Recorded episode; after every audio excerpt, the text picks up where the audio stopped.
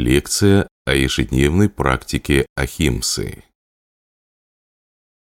Ахимса предшествует Яме, Нияме, всем другим достижениям, поскольку она связана с корневой чакрой, с фундаментальным отношением энергии. То есть садху, саньясин – это тот, кто разучился приносить вред другим живым существам не только физически, но также словом и речью. Здесь должен быть очень серьезный самоконтроль.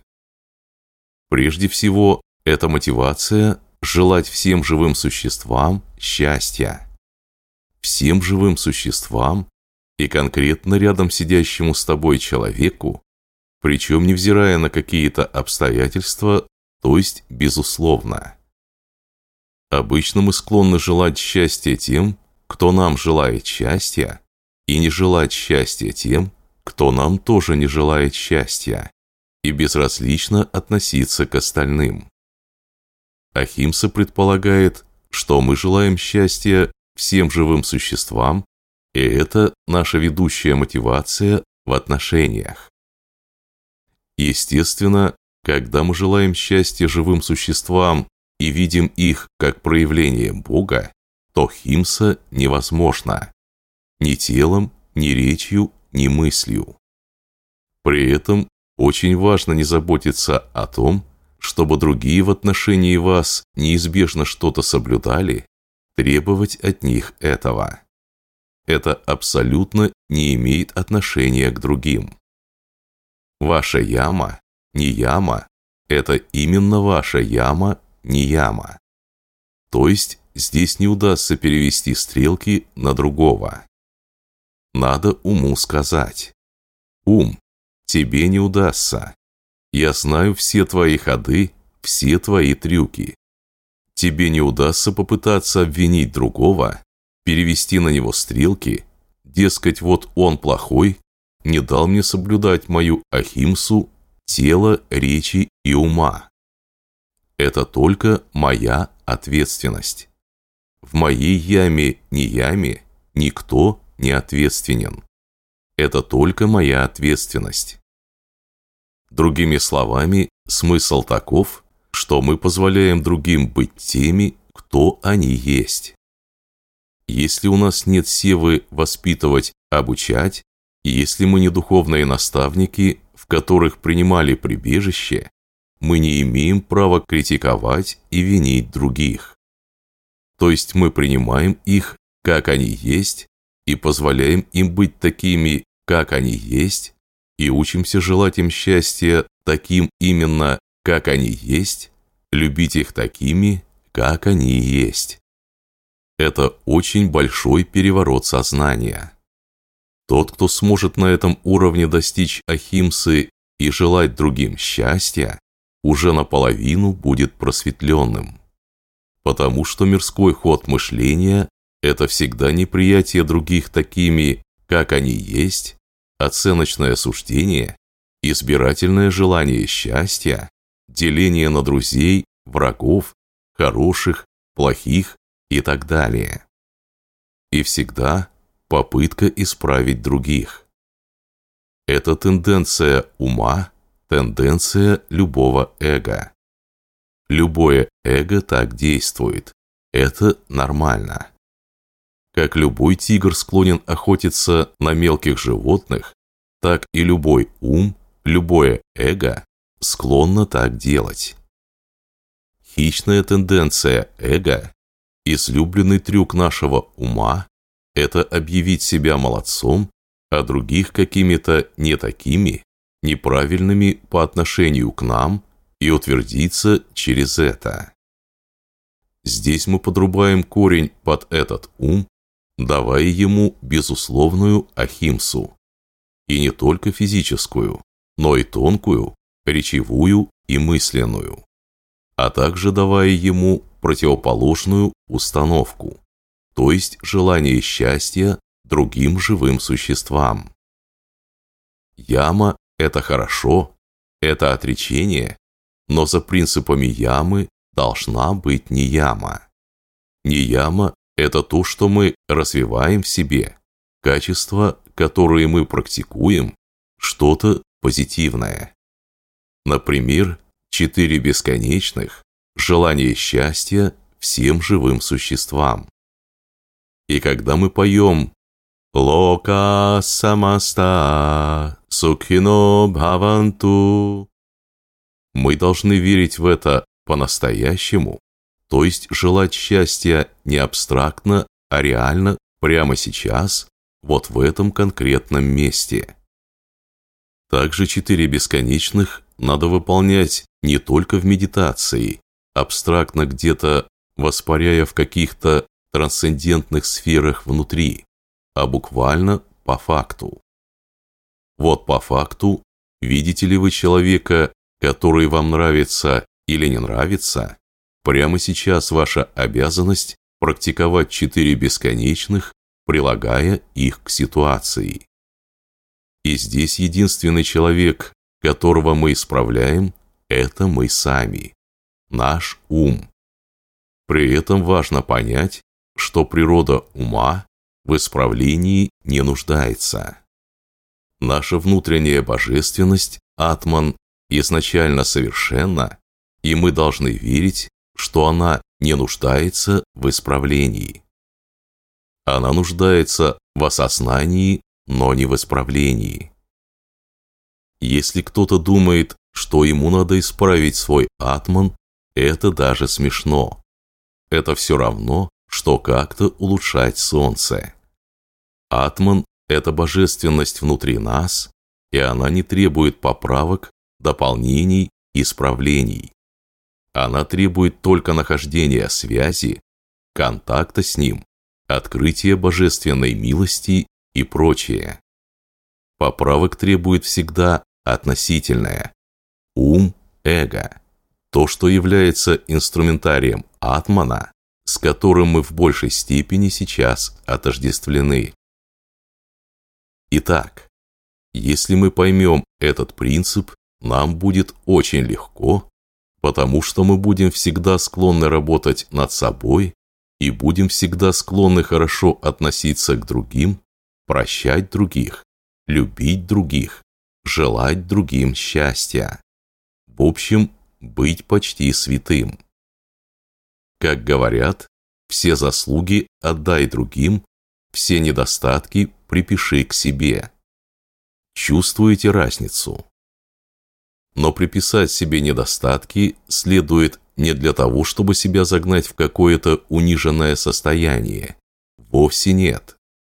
Йог должен пребывать в безграничном, раскрепощенном, блаженном, святом, чистом, совершенном состоянии полноты и целостности.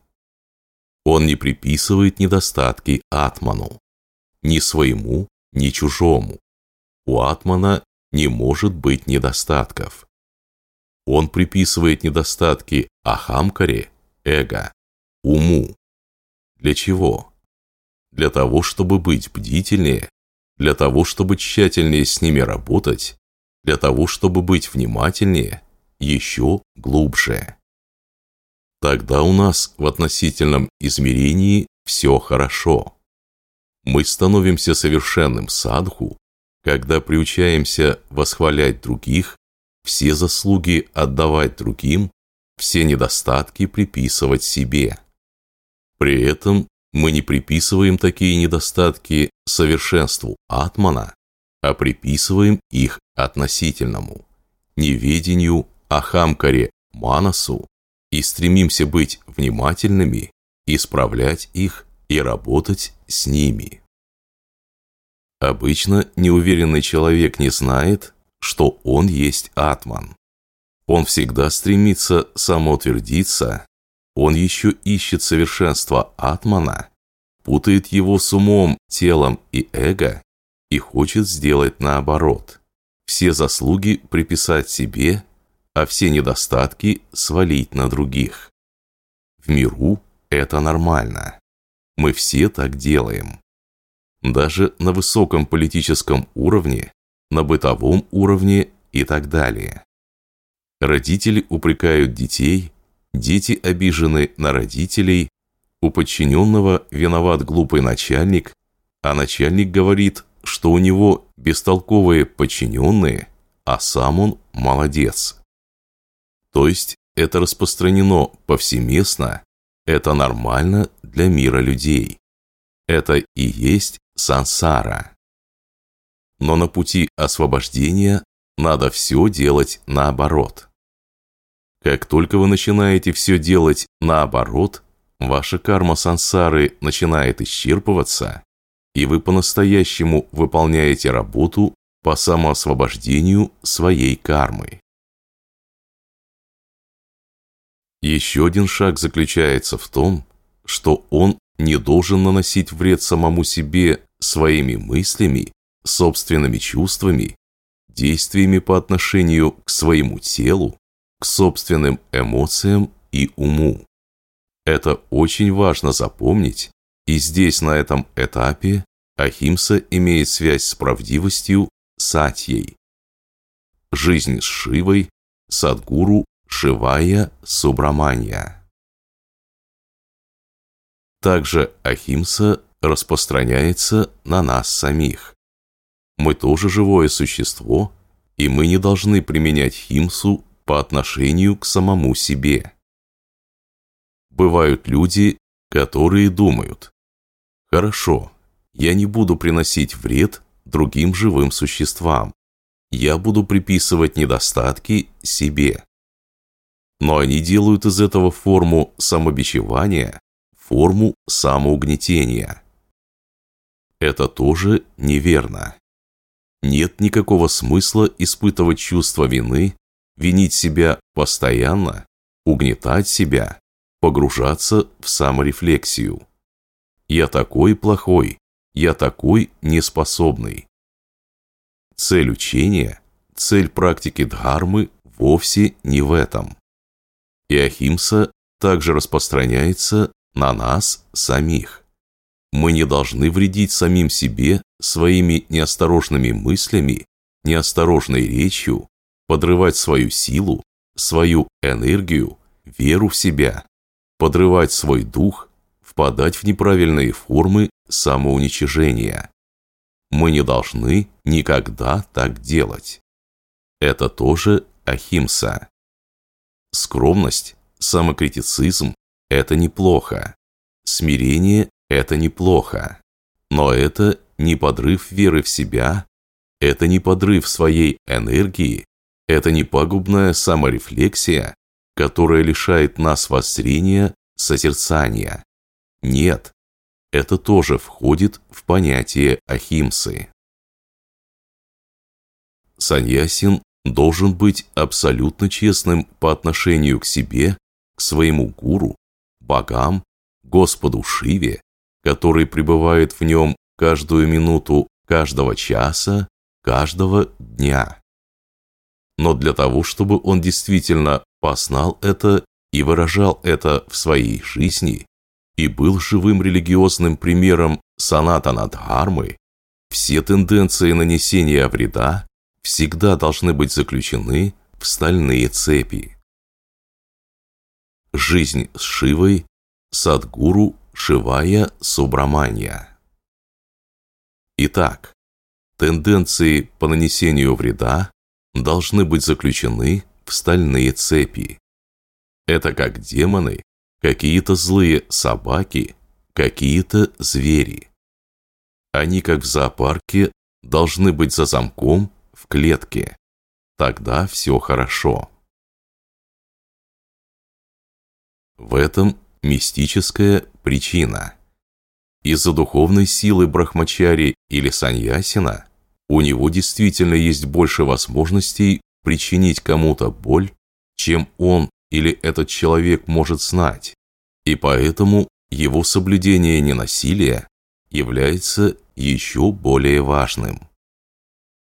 Жизнь с Шивой, Садгуру, Шивая Субраманья. Для саньяси, для брахмачари, для сильных садху Ахимса важна в квадрате потому, что он развивает большую силу. То есть каждый саньяси, каждый брахмачари, опытный садху – это человек с большими магическими силами, с большими ментальными силами, с большой праной. Любая его неосторожная мысль может, подобно молнии, причинить проблему другим. То есть ментальная магическая сила – это своего рода оружие или способности. А тот, кто носит оружие, должен соблюдать определенные правила. Он не может бесконтрольно им пользоваться. Таким же образом, духовная сила, накапливаемая в результате тапоса, джапы, упасаны, ретритов, дисциплины, требует большого внимания. Мы уже не можем легко разбрасываться мыслями, поскольку наши мысли могут принести кому-то проблемы. Они обладают большой силой, магической силой, налагают ответственность. Считается, что брахмачари не могут быть злыми. Если они злые, лучше им жениться. Лучше не делать тапос, и лучше им потерять энергию, чтобы они не причинили кому-либо вреда. Так считается. То есть саньяси, брахмачари могут быть только добрыми, только четыре бесконечных. Право на силу имеет только тот, у кого мотивация, желание счастья и так далее. Это как нельзя давать какое-то оружие неконтролирующему себя существу. Брахмачари или саньясин, не живущие на самом высоком уровне ахимсы, не являются брахмачари. Слова – это выражение мыслей, идей, созданных из праны. Мысли, подкрепленные трансмутируемыми пранами или накопленным банковским счетом энергии, удерживаемыми в брахмачари или саньясине, становятся могущественными мыслями, и когда они выражаются через слова, углубляясь в ум, то создаются впечатления, самскары, которые длятся долгое время, может быть, останутся навсегда. Поистине прискорбно, если брахмачари или саньясин теряет контроль над собой и придает ахимсу, став химсой, вредным человеком, неудачным для тех, кто причастен к этому, но еще более неудачным для него самого. Ведь когда мы причиняем боль другим, мы оставляем шрамы внутри себя. Шрам никогда не покинет саньясина, пока боль не оставит человека, которому он ее причинил. Это объясняется тем, что праны, трансмутированные энергии, придают мысли такую силу. Таким образом, слова проникают в самую суть существа. Поэтому злые люди должны жениться и не должны практиковать брахмачарью. Жизнь с Шивой, Садгуру, Шивая Субраманья.